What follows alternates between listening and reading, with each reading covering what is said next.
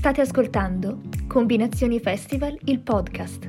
L'edizione 2022 presenta Se si insegnasse la bellezza.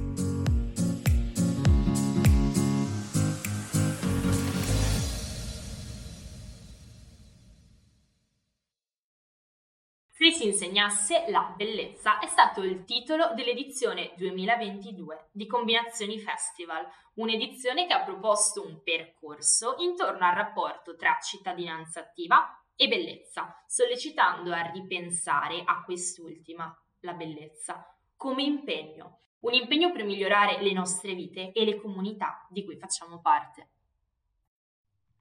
In questa puntata ascolterete l'intervista a Roberto Ragazzoni, Silvia Stocco ed Enrico Vettorazzo, che sono state stelle di saggezza e poesia in questo evento di festival.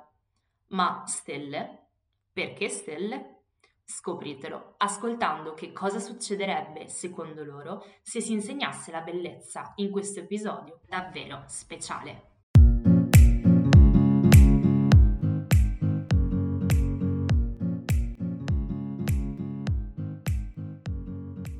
Puntata in notturna abbiamo avuto un'esperienza molto molto particolare. Detta così penso di stare un attimo allarmando i nostri ascoltatori, ma li rassicuriamo subito. Abbiamo fatto una bellissima passeggiata in notturna con tre guide d'eccezione. È stata veramente un'esperienza particolare.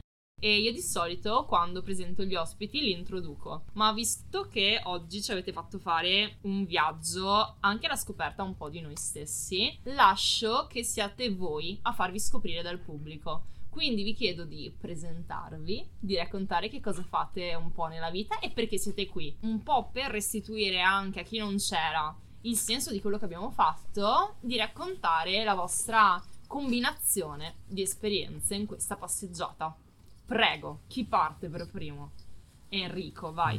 Allora, sono Enrico Vettorazzo, sono socio della Lipo Trevigiana, lavoro al Parco Nazionale delle Dolomiti Bellunesi dove mi occupo della, delle attività di divulgazione, comunicazione e ricerca faunistica. E nella passeggiata di questa sera siamo andati alla scoperta del paesaggio sonoro notturno del Montello, abbiamo parlato un po' di bioacustica, cioè della parte della biologia che si occupa di studiare i suoni prodotti dagli animali, il significato che questi hanno, l'importanza che ricoprono nella, nella vita appunto degli animali in termini di strumenti di comunicazione, metodi per individuare le prede, oppure possono essere utilizzati come nel caso dei pipistrelli per orientarsi al buio e quindi abbiamo cercato di, di spiegare ai partecipanti appunto come tutti gli animali, appunto molti animali comunque utilizzano appunto i suoni per rapportarsi tra di loro, per trovare il cibo e per difendersi anche in alcuni casi dai predatori.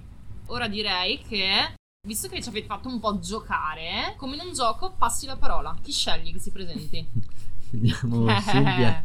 ok, io sono Silvia, sono una dottoranda, neo-dottoranda in scienze pedagogiche. Oggi ho fatto la guida al paesaggio sonoro. Durante la passeggiata sonora ho proposto degli, degli, esercizi di ascolto per educare il nostro ascolto ad essere più attento a, a, ciò che ci circonda. Io sono Roberto Ragazzoni, sono il direttore dell'Osservatorio Astronomico di Padova, insegno all'Università Patavina e mi occupo di disegnare, inventare e costruire strumenti per guardare le stelle dalla Terra e dallo spazio. Quindi questa sera mi è piaciuto vincere facile perché ho fatto vedere lo stupore della volta stellata che già di suo è, è, è bella senza bisogno di, di, di, conoscere i dettagli, ma che invece conoscendo, sapendo distinguere per esempio un pianeta da una stella o capendo dov'è la stella polare o trovando la galassia di Andromeda che è l'oggetto più lontano visibile della Terra, a occhio nudo si può avere una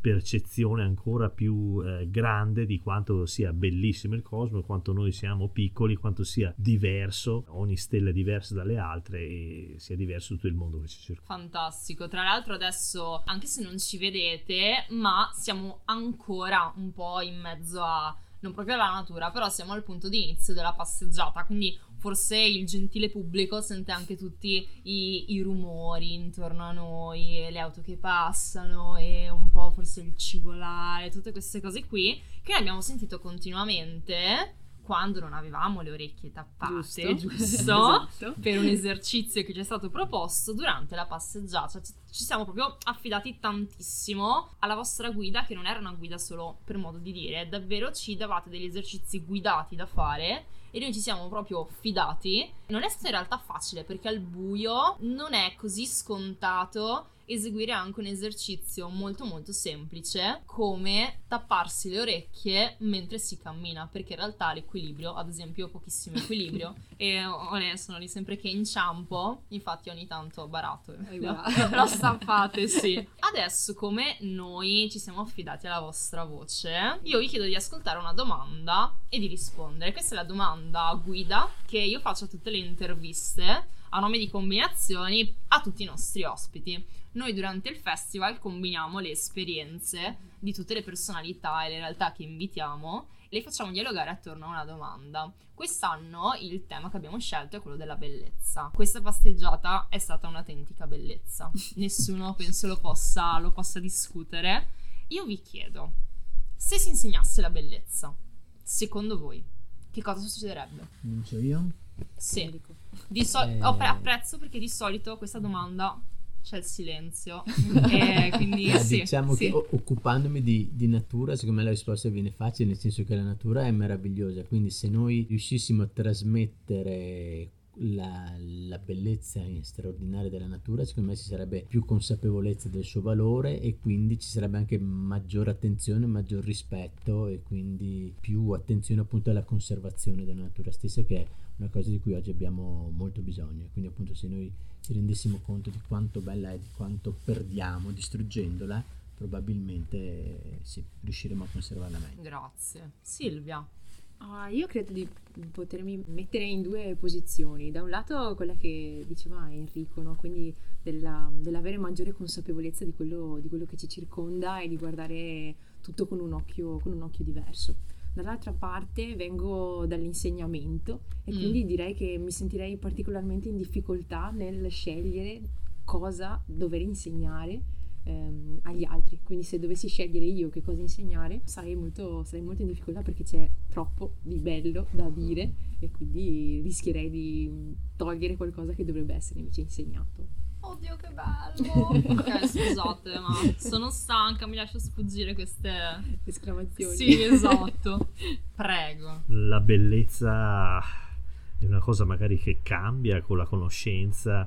C'è una bellissima parola tedesca, Zeitgeist, che il sentimento del tempo, per cui a seconda della condizione diciamo, in cui si vive, in anche condizioni della conoscenza, diciamo, cambiano i canoni di ciò che è bello o meno bello. Però in generale, diciamo, le descrizioni matematiche, la natura, il cosmo, noi questa sera l'abbiamo guardata con il cuore, romanticamente, con la, con la- riempendoci gli occhi dello stupore del cielo, però in realtà dietro c'è una sua descrizione che va insegnata, diciamo, e le descrizioni matematiche più efficaci normalmente sono anche quelle di gran lunga le più belle.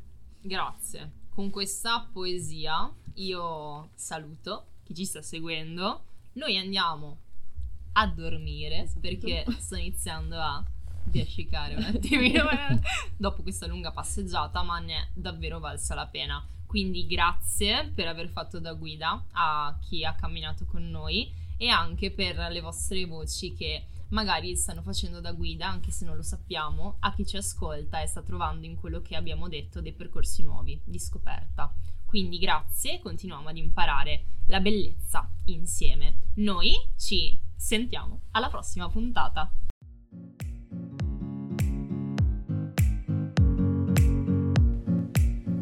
Questo era Combinazioni Festival, il podcast, edizione 2022.